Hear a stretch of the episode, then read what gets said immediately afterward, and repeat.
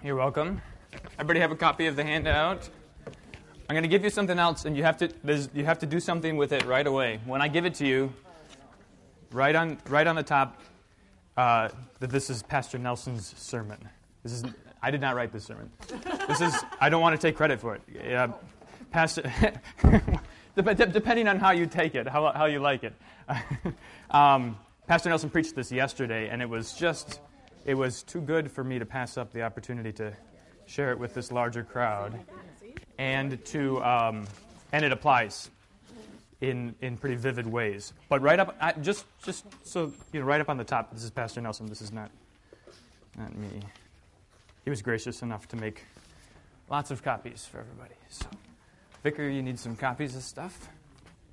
All right, let's open with a word of prayer. Lord God, Heavenly Father. Illumine the hearts of those who adore you with your love. You are the only hope of the world. Through you, our tears are wiped away, and we are freed from the snares of death, and we pass over into everlasting joy. Reveal your beauty to us through the cross. Help your servants who ask for mercy and faith, and bestow upon us the fruits of that faith.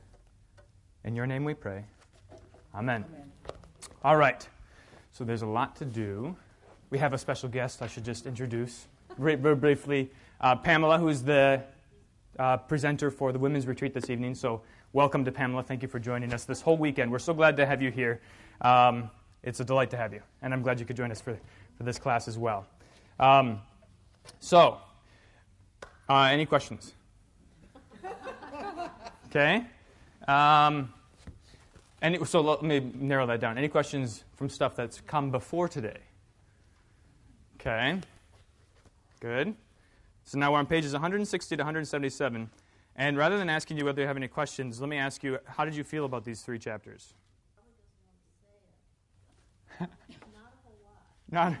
Not, not a whole, you didn't think a whole lot about them, is that? Well, and then I'll put them, I was thinking, it's almost, it, some of it was like century or? Aha. Very good. As a matter of fact, it is a different century. Okay.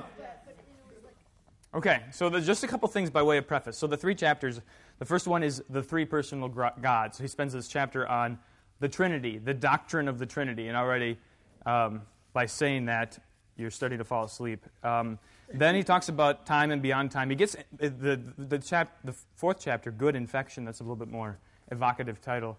Um, uh, but what he's dealing with here um, are fundamental doctrines of the Christian faith. How do we understand who God is? Now, this is really important, and it was really important, in fact, in a different century. Um, so, the formulation that we have of how we understand who God is in terms of Father, Son, and Holy Spirit, right? This comes to us from um, the fourth century, the Nicene Creed, or sorry, the fifth century. The Nicene Creed was written, written in the fifth century. Okay? Um, how does it, some of the things, uh, I believe in God, the, the, Father Almighty, maker of heaven and earth, right? And in Jesus Christ, his only Son, our Lord, right? Father, Son, Spirit, right? We've got this uh, understanding of God. And then packed into that are all of these descriptors. For instance, uh, the Son, begotten, not made, begotten of the Father from all eternity, right? Um, all of these things, all these little things that we say every week, um, they're crucial. And I'll tell, you, I'll tell you right off the bat, although they may not seem very important to you, here is why they are important and why it's good that we, why it's good that we confess them. Um, when the church was sorting things out after Jesus ascended into heaven, after he gave the apostles his Holy Spirit and uh, sent them out and said, Teach everybody everything that I commanded you, they said to themselves, Well, wait a minute. What, what did you command us, right? And so they had to go back and take a look, right? They, they, thinking about the things that Jesus said, rereading the scriptures, the Old Testament, in view of Jesus and everything that he taught and everything that he did. Now the question for them was, um, what, are, what, are we, what are we as the church? What are Christians? Um, and what do we confess? What do we say about God? Now, if you're a philosopher um, and you don't, and you don't uh, have the Bible at hand, you might come up with a God who is, like Plato's God, the, the first cause, He's just sort of the origin of all things. But that God is kind of um, di- is very distant, right? It's a God who's not personal. There's no, there's no personality to that God. It's just the beginning of all things. Well, we, uh, we already, as soon as Jesus shows up, at that point, I mean, even before then, but it's when Jesus shows up, we have to reckon with the fact that God is personal, right? In fact, as Pastor Bruzek preached on Sunday morning, right, um, the way he described how love, love is uh, of such a character that it can be what? Crucified, scourged, whipped, scorned, and crucified. That is, and God is love, right? So this is the character of God. He's personal. Um, uh, now, that, that blows out of the water every kind of philosophical conception of God you might have. Um, because the, a philosophical conception of God um, would be impersonal. But we, have, we know lots of things about God that says that He is personal. Okay? So now, the, uh, the early church um, spent a lot of time thinking about this and arguing about this. And some people had a really hard time saying um, some of the very important things that we say about Jesus. For instance, that he is true God, or alternately, that he was actually true man, right? So they argued about these things, um, and they argued about them based on Scripture, and they said, and, and then they said some things just don't make sense. Um, well, the Nicene Creed comes on the side comes down on the side of Scripture. In fact, if you look at in your bulletin on a Sunday morning, you'll notice right beside every line in the Nicene Creed, there's scripture passages to support it. That's all important because it's not something that we made up. It's not something that the church made up. This is, this is what Scripture says about God, about Jesus. But why is it so important? Why is it so important that we say, for instance, that Jesus is true God and true man? Right? Well, what's at stake is, uh, is, is Jesus himself and what he does for us we're always trying to protect. When, when we formulate doctrine, when we say the creed, we're protecting, we're guarding, we're keeping the glory of Jesus, the glory of Christ, right? So the fact that he is true God is all important because no man can bear the sins of the world. No man can be a perfect sacrifice. No man can, can live a perfect life, be perfectly obedient, right? It's all important that Jesus be 100% human because God can't die. Right? So Jesus has to be human because God can't die. So now we have this thing, this, this union between God and man, which, which blows out of the water um, every category that, that, uh, that philosophers have used to this point. They said you can't have something which is two con- mutually exclusive things at the same time. Well, we say, in fact, we do have such a thing. In fact, we have it all over the place in Christianity, right? So Jesus is true God and true man. Um, in the Lord's Supper, it's bread and it's body, right? Um, uh, God is one God, three persons. And this is what, uh, what uh, Lewis is dealing with here in Book 4, Chapter 2. This fact that God is uh, one God and three persons. And this is, um, again, all important because what we, what we say about God has everything to do with how God relates to himself. So we understand God uh, because of the relationship between the Father and the Son, right? The relationship between the Father and the Son, and the fact that both are true God. Okay, so we'll see a little bit more about why this is important as we go along. And this is, um, this is stuff to wrestle with, but it's also stuff that is um, beyond comprehension, right? So the, uh, the Lutheran confessions, um, the, the documents that were written in the 16th century after the time of Luther, that the Lutherans all signed on to and said, this is what, we're Lutherans and this is what we believe, right? We, teach, we believe, teach, and confess these things. Um, they said about a lot of things, especially the Lord's Supper, they said, we're here we have to use new categories. We can't talk about things in the old way anymore. We can't talk about things um, uh, uh, using common language, we have to we have to say that it's different than the way the rest of the world works because it's we're dealing here with with the infinite, right? We're dealing with God. Does that make sense? Everybody on board so far? That's why this is important. Um, now, uh, again, it's incomprehensible. So what we're going to do, what Lewis does, is he tries to give us a bunch of a bunch of pictures to try and understand how this works. And uh, the pictures are always going to fall short one way or the other.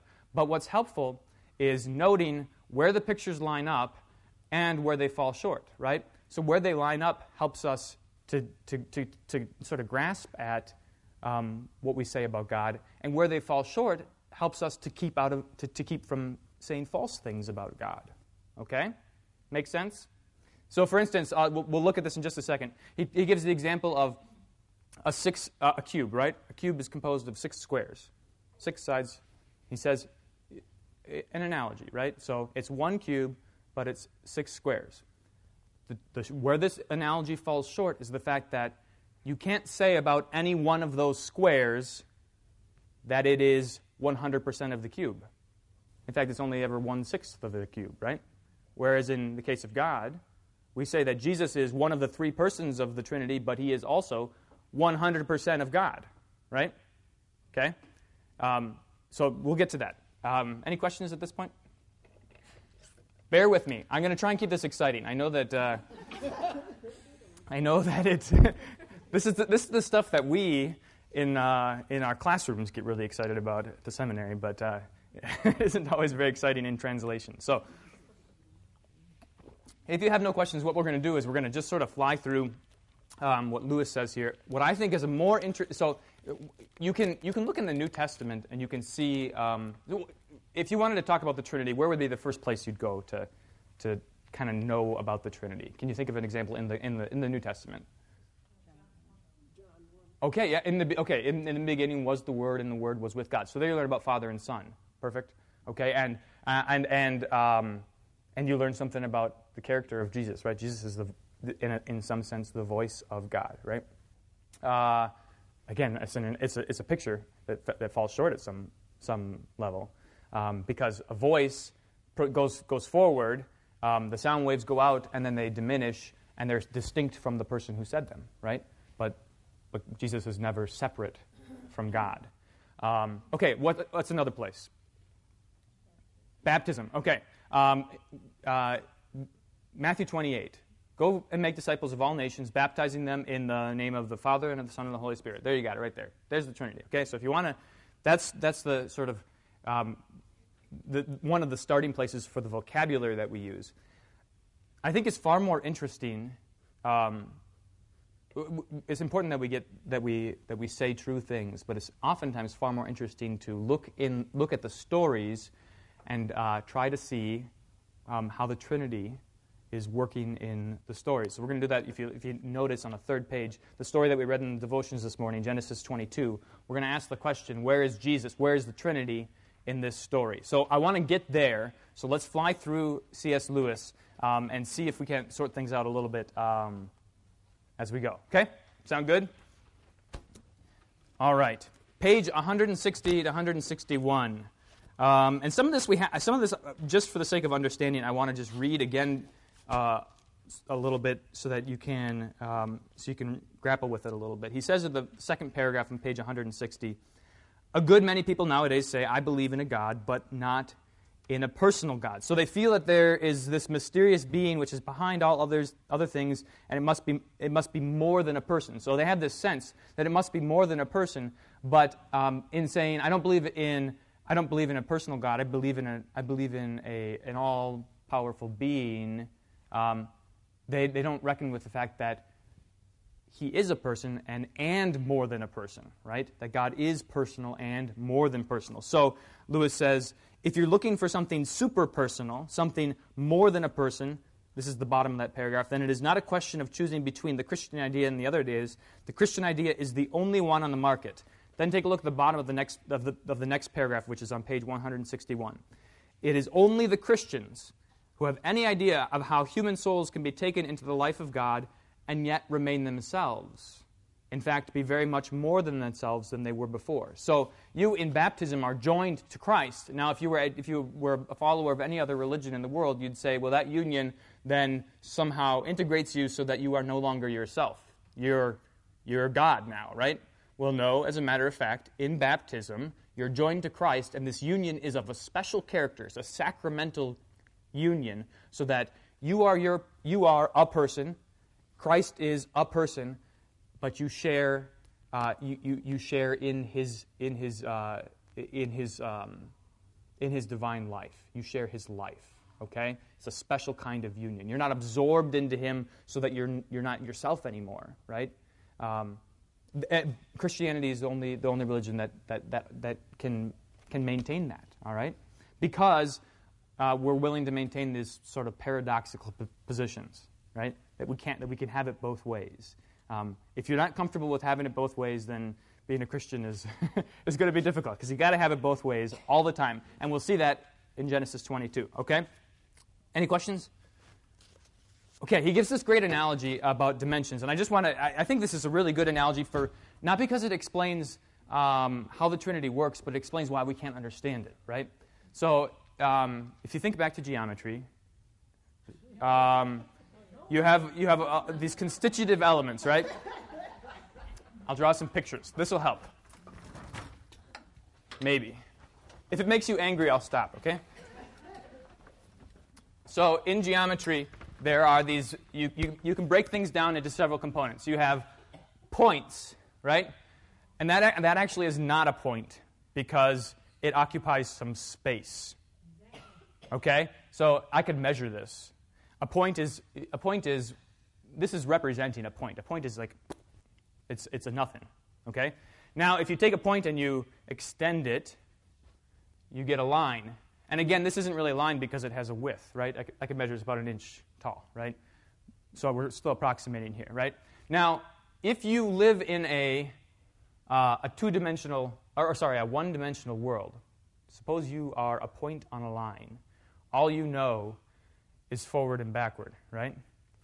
You might not know that this line is actually a part of a square, and there I already made it in three dimensions, so I screwed up. But um, you might not know that this is part of a square. Uh, in fact, you wouldn't know that uh, because you can't, you can't see other dimensions, right?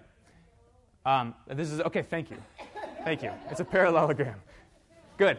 You didn't know this was going to be Geometry 101 today. Okay. Um, you, don't, you don't know that you, um, that all you know is forward and backward. You don't, you don't know left and right, okay? Same thing if you're on this parallelogram. Suppose you are um, you're a two-dimensional spot on this parallelogram. You live in a two-dimensional world. You know that there's left and right and forward and backward, but you don't know anything about up and down, right? Okay? Um, so, Lewis's point is we are three four dimensional creatures, right? Space and time. We have, we have this reckoning of time, but we can't, we can't comprehend, we can't picture, we have no way to understand uh, what another dimension would consist of. Now, science does all kinds of kooky things. If you've ever, did you ever see the movie Interstellar? Okay. If you've seen any, anybody watch Star Trek? No? okay. I haven't watched Star Trek, I promise you. Um, the, uh, the, uh, you, there's all kinds of you know, interesting thought experiments you can do about what, what happens when you entertain the idea of other dimensions. Well, Lewis's point is um, understanding the fact that God is three persons and one being is kind of like uh, trying to be a two dimensional uh, living in a two-dimensional world and imagine a third dimension, right?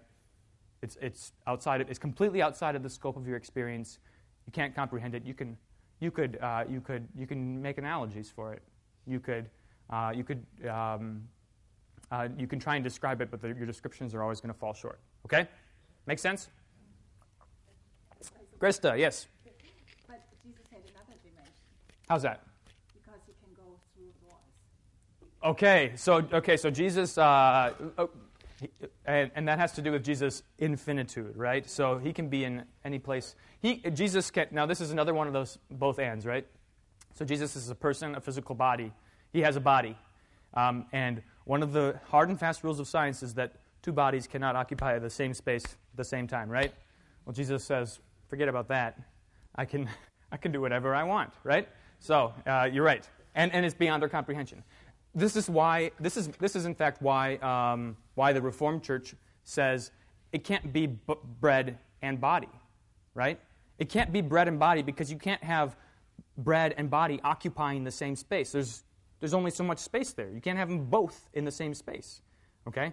And we say Jesus said so, so we're going to go with what Jesus said, and it's beyond our comprehension, okay? Let's keep moving.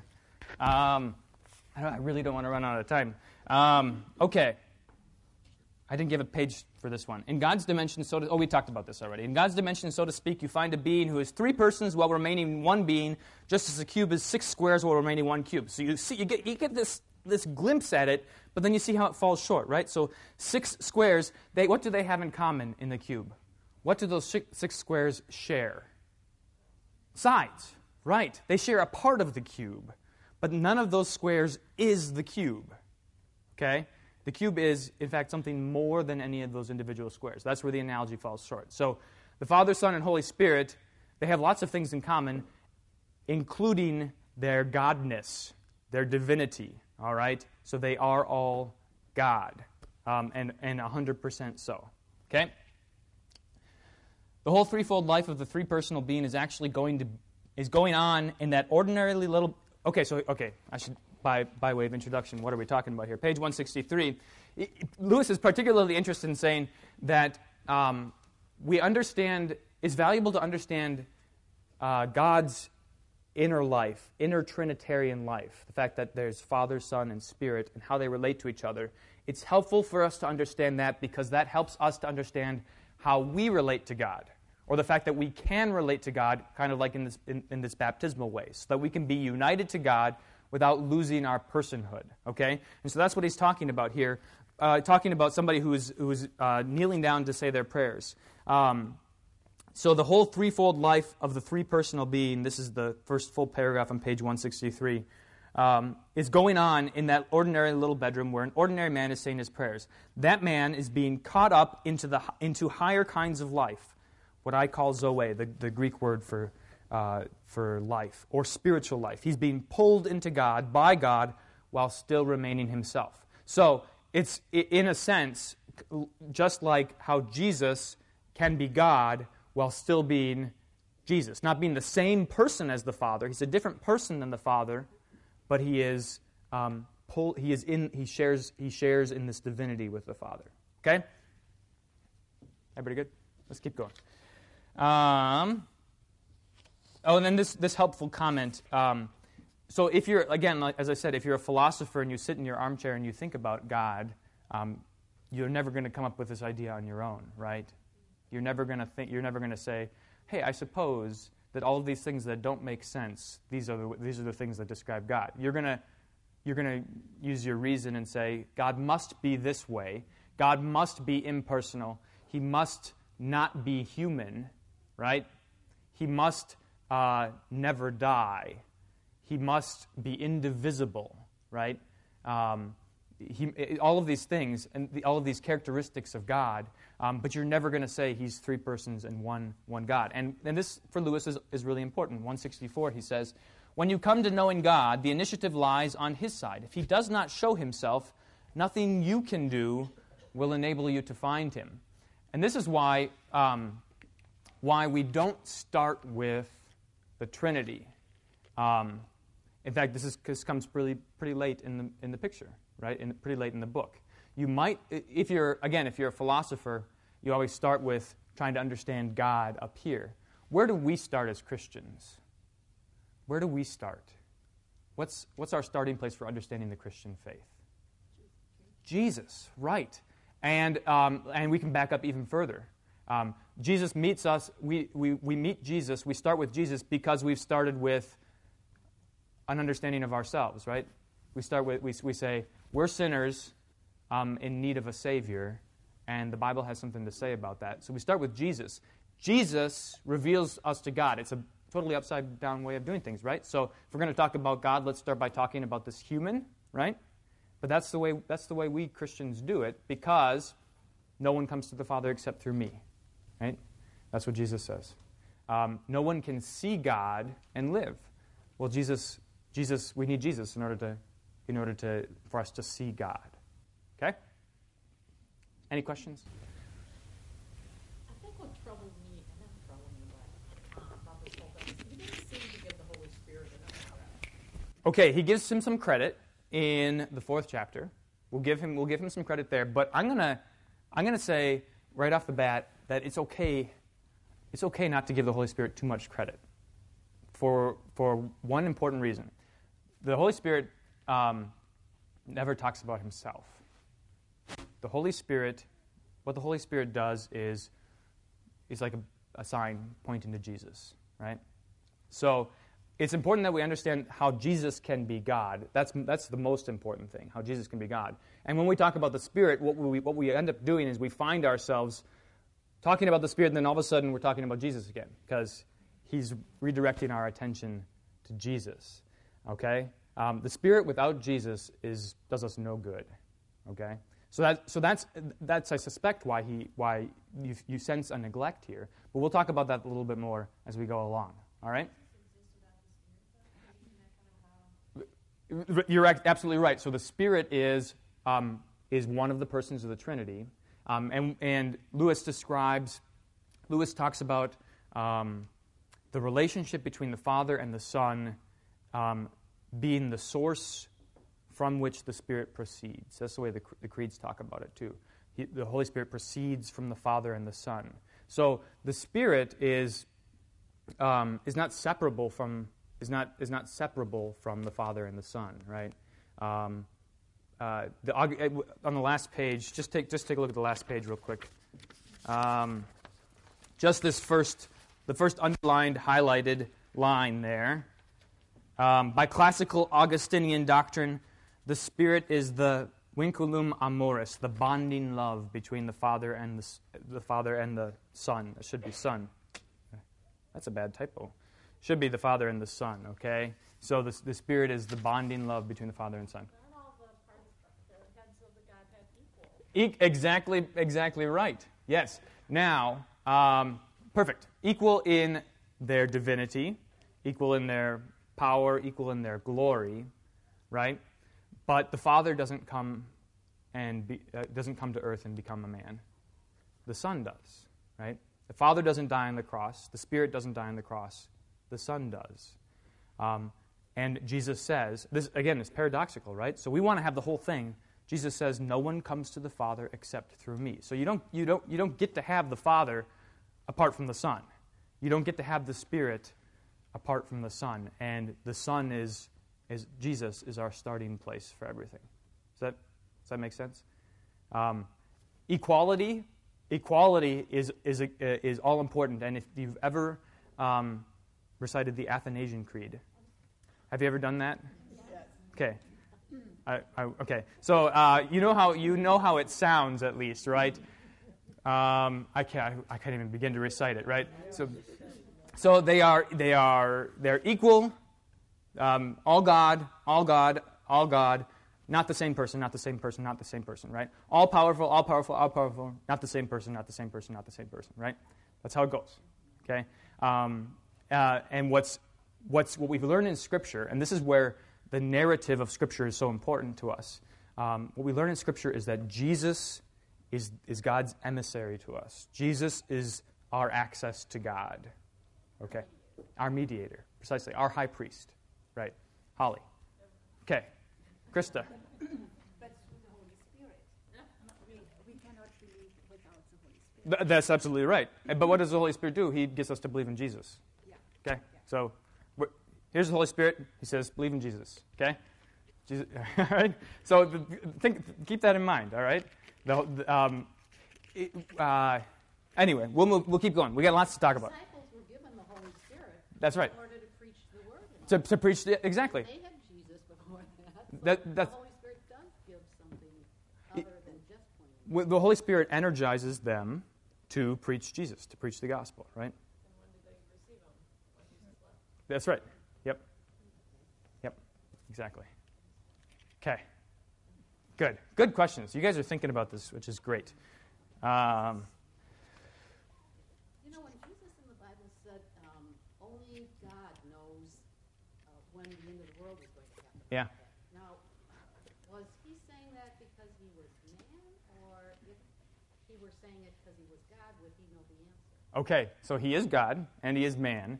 He, now, the classic, so this is going to hurt a little bit. The, um, the dogmatic, classic, systematic answer to the question is when Jesus said that, he was speaking according to his human nature. So, naturally, according to his divine nature, he knows everything, right? We're going to see this in Genesis 22. Um, Can't wait to get there. It's going to be great. The same, same, same sort of thing, right? Um, but, it, but to try and, to try and um, reconcile those things because it's one person is beyond, is beyond us. How can Jesus say he doesn't know when he knows, right? He's, he's speaking according to his human nature. And, and by saying that, all we're doing is we're saying, um, we're not saying this makes sense. We're just saying this is how we're going to talk about it. This is how we're going to describe it. Okay? All right? Good. Um, eh, okay. Chapter 3. Let's, we'll keep going. Keep moving. Um, just a little bit to say about this. Now, this is interesting because um, uh, it has to do with our conception of, of God's relationship to, to the world. And it's also very important because if you notice, if you notice, um, Christianity is a his, very historical religion, right? Um, uh, the, the gospel writers are all very concerned about identifying that things happened at certain times and in certain places. Luke, right, when he writes, when he writes about the Nativity, in those days, Caesar Augustus issued a decree, right? He's telling us precisely when it happened. It was at that time that Jesus was born. It wasn't at any other time. Paul says, um, in, in the fullness of time, uh, Jesus came, born of a virgin, right? Uh, born, born under the law, right? In the fullness of time, when the time was right, God did this. Same thing throughout all of Old Testament history, right?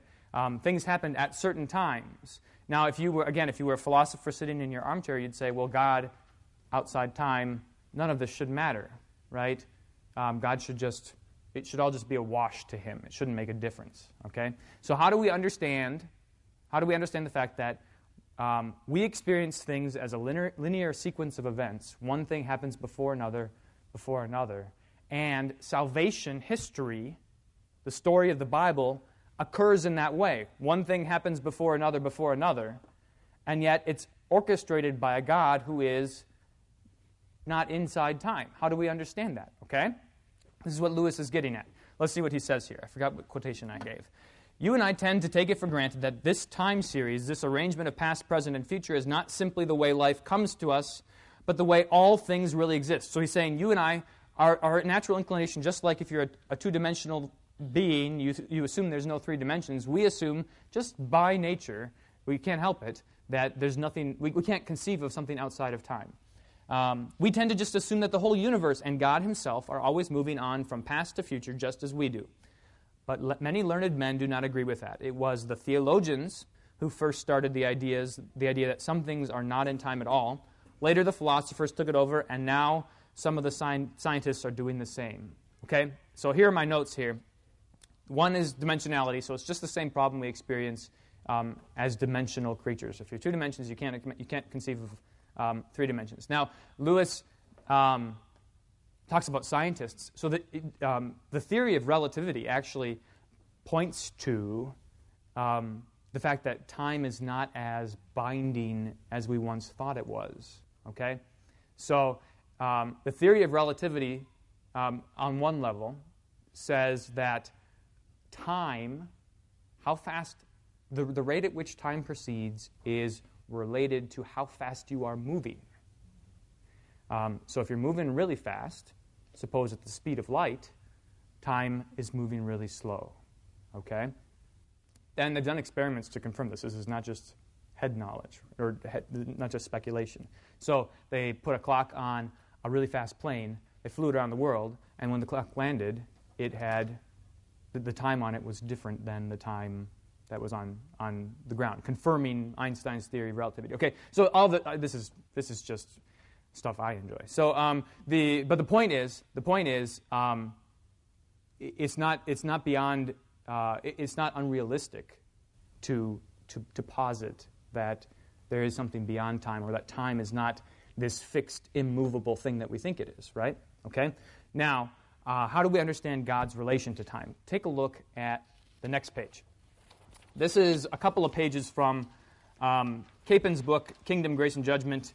Um, and, he, he, and at the very end of the book, he, he's really interested in this question, and he, he um, has some, some, some diagrams which are helpful for understanding it. Okay, so first, look at that at the very top left. He says, This is how you and I think of history, from moving from A to Z. It's sort of immovable, right? Um, it's unchangeable. the next second is going to happen no matter what, right? And it's going to it's going to happen, and the last second is going to be behind me. Now, normally when we think of God, we, we think of him as being up in heaven in the clouds, and his action in history as sort of following along, tracking our progress, and he come and he go, he zaps down and, and does something, right?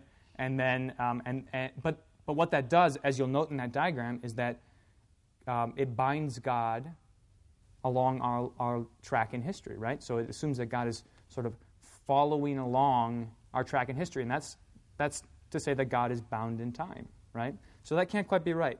So Capon offers this alternate, this alternate uh, view of it. He says, look at history and suppose that it's a body of water, A to Z. This is the third diagram, near, near the bottom of page 429.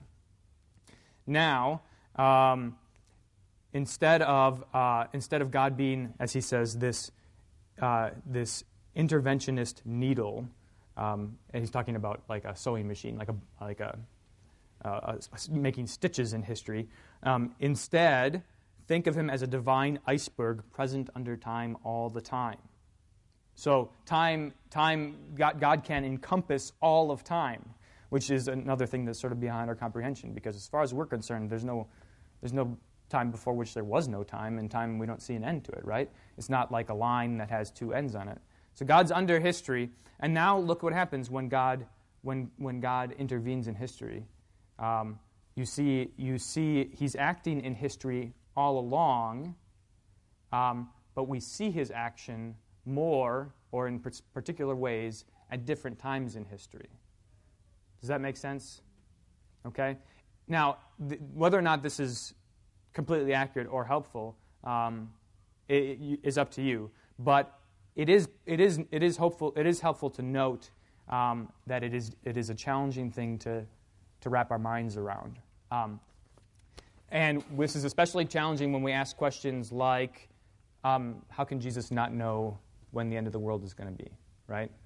It, doesn't, he know, doesn't he know everything, right? Um, in Genesis 22, God says something um, he uses, a te- he uses temporal language.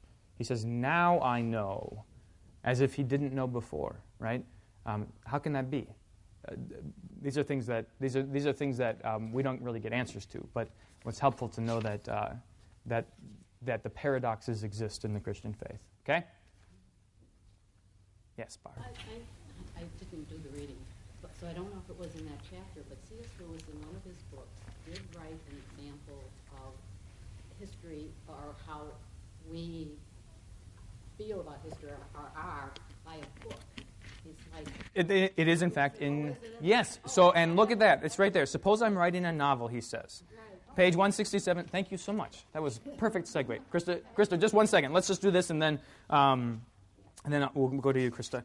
Now, uh, again, this is an analogy, page 167. Um, and he, he identifies, Lewis is really good at this, too. When he gives an analogy, he always tells you where the analogy falls short, which is really helpful. Because if he didn't, you might not think of it, and then you'd assume that it was the perfect analogy. And, the, and it's great. It's great that he helps us out that way. Suppose I'm writing a novel. I write, Mary laid down her work. Next moment, I came a knock at the door. Bottom of page 167. For Mary, who has to live in the imaginary time of my story, there is no interval between putting down the work and hearing the knock. But I, who am Mary's maker, do not live in that imaginary time at all between writing the first half of that sentence and the second, I might sit down for three hours and think steadily about Mary. I could think about Mary as if she were the only character in the book, and for as long as I pleased, and the hours I spent doing so would not appear in Mary's time, the time in the story, the story at all. Then he goes on. This is not the perfect illustration, of course, but it may give just a glimpse of what I believe to be the truth. God is not hurried along in the time stream of this universe any more than the author is hurried along in the imaginary time of his own novel. He has an infinite attention to spare for each one of us. He does not have to deal with us in the mass. You are as much alone with him as if you were the only being he had ever created.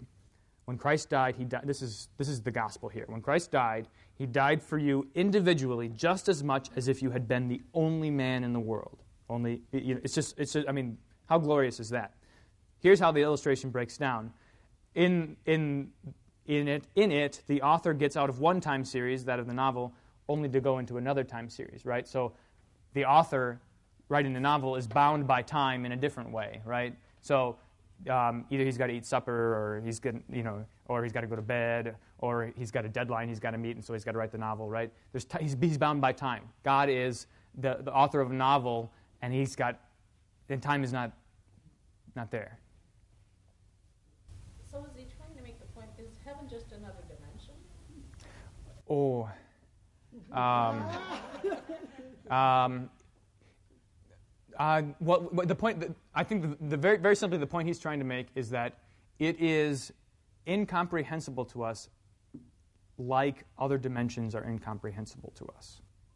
But even to put it into the category of um, other dimensions. So suppose you said um, God is in the, a, a, fifth dimension, right? Instead of space and time, there's, there's something else. Even then, putting God in a box. It's a five dimensional box, right? But you're putting him in a box. Well, I think God would be in all the dimensions, but, well, he is dimensional. Perfect. You guys sort that out over there. Okay, hang on. We got to go back. We got to get back to Krista here. I only want to say um, the, the history, that's only that we know that it's true. Th- th- that's right. That The- Jesus was born and yeah. connect, in connection with the Old Testament. You know, um, our former uh, uh, Pope, he's writing about it. And in a wonderful, wonderful way, how everything is um, came together. Th- This is this is perfect. It, it's great. So we don't get we don't get at God um, by like diving under that sea and exploring the iceberg, right? We only see God in when He enters history, when He when He reveals Himself to us. Okay, Jan. Yet God created time for us. In the beginning, Yep. God created, and the morning and the evening were the first day because we, in our not infinite wisdom, couldn't have lived in the other realm. Yeah, he would have had to, he would have had to make us somehow different. Now, of course, what's so great about the about redemption and about the future for us is that um, that heaven is going to be experiencing all the stuff that we just don't get, right? Holly. Jeanette's comment made me think of N.T. Wright's book that we read a few years back, obviously, don't remember the title. Okay. But it's like experiencing heaven here on earth because it's already happening for God. Yeah. And these are the ways that he's trying to interject heaven into our current Yeah. time, our chronos. Mm-hmm. Yeah. Yeah. Absolutely. Trying to get on, on in line with So, so think about, uh, um, and, and this is a great way to think. So, I mean, God, God enters history all kinds of ways. Now, um, we, the writer of the Hebrews says, in many and various ways, God spoke to us, spoke to his people through the prophets, but now he has spoken to us through his Son, right? Um, and uh, so, if you want to think about God entering history, it's no longer, it's no longer um, a mountain peak at Abraham, a mountain peak at Moses, right? Jesus is here. Jesus is here now because he's, he's united with you in your baptism. He's here present in his word. He's here at the altar, right? So, God, I mean, so etern- eternity is in a sense, um, it, it's the, it, so the last thing I say right there, well, the both and, the other way to say it is the now and not yet, right? So now we have eternity. We have eternity. We get these, we get these tastes of it, this foretaste of it. Um, and uh, we look forward to knowing what that's what that's going to be like, um, because because the tastes that we get of it are so good, right? So when when God comes and speaks to Abraham and gives him his promise and gives him a son, and then raises his son from the dead, basically, um, he has this he has this taste of what heaven is going to be like, right? Okay, good. Um, let's keep going. I'm going to talk faster now. Chapter four. Um, now, uh, Lewis spends a little bit of time here talking about the relationship between God and the, the Father and the Son, and he, he's interested in, in, in, in explaining why Father and Son are good words to use. One good reason is that this is the language the Bible uses, right? But he also says um, uh, that there is this problem with it that we have to reckon with, we have to be careful about. Father is, only, is the only word to use, but unfortunately, it suggests that, there is, that he is there first. This goes back to you, Jeanette, about, about them being equal, right? So you, you imagine a father and a son. Well, the father was there before the son was there. Not true. Begotten of his father from all eternity, right? if Jesus wasn't there from all eternity, then he's not 100% God, and then uh, dying on the cross doesn't do us any good. This is the Arian controversy of the fourth century, by the way. Um, he, had to be, he had to be there from all eternity, okay? Um, just as a human, uh, so unfortunately, it suggests that he is there first, just as a human father exists before his son, but that is not so. There is no before and after about it.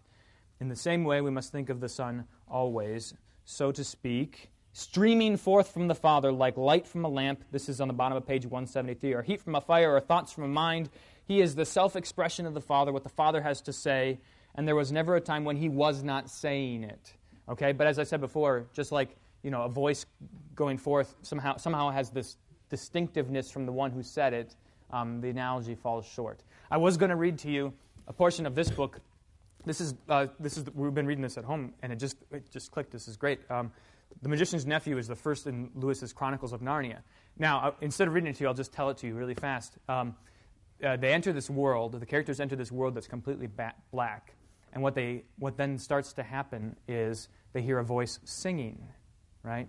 And as the voice is singing, the things that you, learn, you hear in the creation story start to happen, right? Light starts to appear. And then, oh, I just have to read part of it because it's, and, and, and it's also good because this is, this is I think, what, uh, what Lewis has in mind.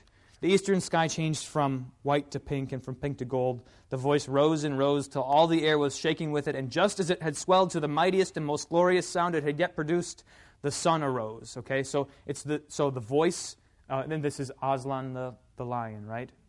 Okay, the voice that he's the singing, this song that he's singing is is creating the world. Now, this is this is kind of the picture that, that Lewis has has generated um, to depict it um, in, the, in in in his fantasy novel. Um, but that's but that's kind of what we're getting at here, right? Um, so if you can imagine, and you can't, but if you could imagine that voice as always being there, as always coming from God as never being separate from God, never being, never being um, apart from God. That's what, the, that's what the relationship between the Father and the Son is like. Okay? All right? Good. Here we get the Spirit. Page 175. This is um, the first full paragraph, a couple of lines in. In Christianity, God is not a static thing, not even a person but a dynamic, pulsating activity, a life, almost a kind of drama. Almost, if you will not think of me, think me irreverent, a kind of dance. The union between the Father and the Son is such a live, concrete thing that this union itself is also a person. So that's how he describes the Spirit. Now, uh, turn to the back page. This is from the fellow Robert Jenson, and he again, he kind of like Lewis tries to capture what's going on here. Um, and, and he shows how the analogy falls short, right? So look at the, look at the highlighted section. By classical Augustinian doctrine, the Spirit is the bonding love between the Father and the Son. But, he notes, when my wife and I speak of our love, we do not think of this as a third party. It is not an identity, but a factor in our identities, or rather, in our identity with each other. Western theology, of course, knows that the Spirit, as given by Jesus to teach of Him, so this is Pentecost, right? The Spirit is given by Jesus to teach of Him, must be a personal identity. And, and we, we see this in the Old Testament too. The Spirit does things to people. It's not just this sort of um, ethereal thing, it's a person, right? It does things to people. Um, in I wish we had more time. In 1 Samuel, um, Saul, Saul gets the spirit, the spirit falls on him, and he starts prophesying. Okay? The spirit is, is personal. Um, but the abstract language which makes the Spirit a capacity or a power or a love often overwhelms this knowledge. So, so often we talk about the Spirit as engendering, so like the fruits of the Spirit, um, or, or a, a spirit of love, or a spirit of the community, right? So often those things sort of overwhelm, push aside the picture of the fact that the Spirit is, in fact, a person. In, so now I should explain this. Maybe this hasn't, hasn't been clear. When I say person, it's actually really technical, technical language that theologians have used for a long time to talk about the difference between um, the S, between between a being and a person. Okay, so God is a being. He has one essence, one essence, one divinity, but there are three persons. Um, Father, Son, and Spirit. Okay, so I don't mean a person like you or I, but um, and and there's all these there's all kinds of really tempting ways to to short circuit this. So, for instance, I'm tempted to say a person is a manifestation of God, but that is not entirely true, right? Because that person is not just a manifestation of God, but is God. Okay, it's really hard to talk about. It's really hard to speak accurately about it. Okay. Um, but anyway, that's what, I, that's, what it, that's what we mean when we say the Spirit is a person. Okay? If you're confused, that's good. That means that uh, you, haven't, you haven't falsely thought that, you, that this all makes sense, because it doesn't. Okay? Um, all right. Last thing. Page one, last thing in Lewis, and then we're to do we're to do Genesis 22. Now, um, middle of the paragraph, page 177. Now, the whole offer which Christianity makes is this that, that, if, that we can, if we let God have his way, come to share in the life of Christ. If we do, then we shall be sharing a life which was begotten, not made, which has always existed and always will exist. Christ is the Son of God. Do you not know that as many of you as were baptized into Christ have been baptized into his death? If we share in this kind of life, we shall also be sons of God. We shall love the Father as he does, and the Holy Ghost will arise in us. He came into this world and became a man in order to spread to other men the kind of life he, had, he has, this divine life, by what I call good infection. Every Christian is to become a little Christ. The whole purpose of becoming a Christian is simply nothing else. Okay? So this is, he sums up nicely here why it's so important that we understand or why, why, we, why we grapple with this picture of the Trinity, why we, why we know that, that there are these three persons um, uh, that relate to us, these three person, this tri-personal God, this Trinity that relates to us. Um, it's because that describes our life as Christians, right? So, for instance, the Father and the Son um, love each other in a way that describes the way we ought to love each other as Christians self giving, perfectly sacrificial, right? Um, and, and, uh, and, and unselfish, okay? All right. Let's look at Genesis 22 real quick. Any questions? Everybody good? Okay. Now, I think you know this story, but there's some. So, so um, we got five minutes. Um, there, there, there, are just a couple things I want to draw your attention to, and what, and what. Uh, so we're not even going to get to Pastor Nelson's sermon. Um, so, okay, so the, um, what I want to convey to you is that in the Bible, um, we see all the time uh, the persons of the Trinity. We see God acting the persons of the Trinity um, all over the place. And um, the, we see them in different ways. So in Genesis 22, God tells Abraham to go and sacrifice his son, and he goes up on the mountain and he binds Isaac um, and he's going to sacrifice Isaac. Now, what does that make you think of? The crucifixion, right? Okay, so here we have a picture of the relationship between the Father and the Son, okay? So now the Father loves his creation so much that he's willing to sacrifice his Son. But um, you remember what the writer to the Hebrews says about, about, um, about Abraham and his faith? Let me just read this to you real quick. Um, Hebrews 11. Give it a read sometime. Hebrews 11. If you want to, if you want to sort of enrich your picture of the, the Old Testament, he says about Abraham, by faith Abraham, when he was tested, this is 11:17, Hebrews 11:17. When he was tested, offered up Isaac, who he had received the promises, who, and he who had received the promises. So God had said to Abraham, "You're going to have a son, and in him all the world is going to be blessed." Right? And now he's told him to, to kill Isaac um, of whom it was said, Through Isaac shall your offspring be named. He considered that God was able to, even to raise him from the dead, from which, figuratively speaking, he did receive him back. So the picture is, is just richly um, uh, cruciform, right? So it's just like the crucifixion. The Father offers up the Son and receives him back alive, okay? So we, we say about that that Isaac is a type of Christ. He's, a, he's an image of Christ. And, and Abraham here is, is playing the role of, of father. So that is one way that all throughout the Old Testament we see uh, the Trinity at work, right? We see Jesus and we see, we see the Father, and we also see this, this love. Notice what, notice what um, We don't see it. Per, we don't see it in the form of a person here, but notice um, verse six. There's this really poignant section. Abraham took the word, took the wood of the burnt offering and laid it on Isaac his son, and he took in his hand the fire and the knife. So both of them went together. That's a bookend. Look for it again. And Isaac said to his father Abraham, My father. And he said, Here I am, my son. He said, Behold the fire and the wood, but where is the lamb for the burnt offering? Abraham said, God will provide for himself the lamb for a burnt offering, my son. So they went both of them together. Okay? So the son s- submits obediently to his father in perfect love, perfect trust. Both of them went together. Um, he's silent as a, as a lamb is silent before its shearers, right? Um, and he's perfectly obedient. So Abraham, his father, in the next in the next verses, um, Abraham binds Isaac and lays him on the on the altar, right? Um, yeah, certainly, uh, you know, Isaac could have struggled a little bit or something, right? He didn't, right? He um, he trusted his father. Okay, so we have this image, this image. Now, the, uh, and, and if you read Pastor Nelson's sermon, you see it. Do, do that, please. Um, it, it's it's another image of Jesus, and and Pastor the way that Pastor Nelson did it was brilliant. So oftentimes I'm sitting listening to a sermon, and I've got my eyes closed, and I'm thinking about the sermon. And when he got to the end of his sermon, I literally literally I went like this.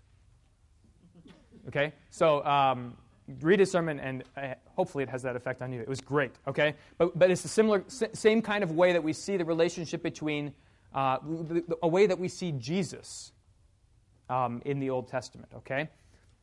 But we also see Jesus, we also see the relationship between the Father and the Son in another way. And this is really important. This is kind of the crux of it here in Genesis 22. Look at verse uh, 10. Abraham reached out his hand and took the knife to slaughter his son. But the angel of the Lord, okay? The angel of the Lord, the Malach Adonai, okay? Um, the angel, the messenger, the one who goes forth with the words of the Lord. Who does that make you think that might be? The son of, well, it could be Gabriel, or the second person of the Trinity. The word, the one who, who, who speaks, right? The one who speaks for God, the words that created uh, the world. The angel of the Lord called out to him from heaven and said, Abraham, Abraham. And he said, Here I am. He said, Do not lay your hand on the boy or do anything to him, for now I know that you fear God, seeing that you have not withheld your son. So he says, I know that you fear God, seeing that you have not withheld your son, your only son, from me. Okay? You see what happened there? So first, the angel says, I know that, that you fear God because you have not withheld your son from me. Who has, who has Abraham not withheld his son from? God. Okay? Do you see it? So the angel of the Lord here is speaking of God in the second, in the in the third person and in the first person. Okay? Doesn't make any sense, but here it is. Okay? All right. Um, and also, it, this is this is such a rich uh, rich passage for us here too, because notice what he says. Um, if he's, if he's God, he knows all things and he's outside of time. But notice how he, how he relates to time. Do not lay your hand on the boy or do anything to him, for now I know. As though he didn't know before. Now I know that you fear God. Okay? The, the test was a test of Abraham's faith, but it was a test uh, for God's sake, so that now he would know that Abraham, Abraham trusted him. Okay? Um, Okay, we got to stop. Okay. Uh, yes, go ahead, Holly. What, um. Lewis saying, I think this is very helpful how he was saying, if God always knew what we were going to choose, just like what you just said, then he would, then we wouldn't have like this free will. Yeah. But if God is saying to Abraham, now I know, even though Abraham chose, God is seeing all time at once. Yeah. Find that interesting. Yeah. Also, that um, I never looked at the sacrifice of Isaac as um, I know God was always orchestrating Jesus, or the Father was always orchestrating Jesus' crucifixion, but in a more vivid way, I see that the Father is the one who sacrificed his Son, Right. not Jews or Right. Right. Yeah. He, so yeah. j- uh, he was in complete control, I guess. Absolutely. Jesus, Jesus gives up his spirit. So, um, and, and, the, and the Father, that's right. Yep. It's, it's, at the Father's, it's at the Father's hand. It's not apart from the Father's will. Right. Right. Um, and that, Jesus prays in Gethsemane, right? If it be your will, let this. Let, and so it is the will of the Father that determines this, the, the crucifixion. Okay. Good job, everybody. Um, yeah, next week we have class, and then um, don't come on Good Friday.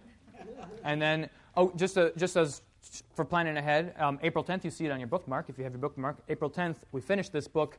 We're going to do another C.S. Lewis book, not a book like Mere Christianity. It's a book called The Great Divorce. Okay? And, it's, a, and um, it's been a long time since I read it, so I couldn't summarize for you what it's about, except heaven and hell. Okay? and a bus. There's a bus and a bus stop involved, okay? It'll be great, all right? Let's close with the Lord's Prayer. Lord, remember us in your kingdom and teach us to pray. Our Father, who art in heaven, hallowed be thy name.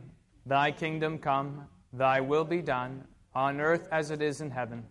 Give us this day our daily bread, and forgive us our trespasses, as we forgive those who trespass against us.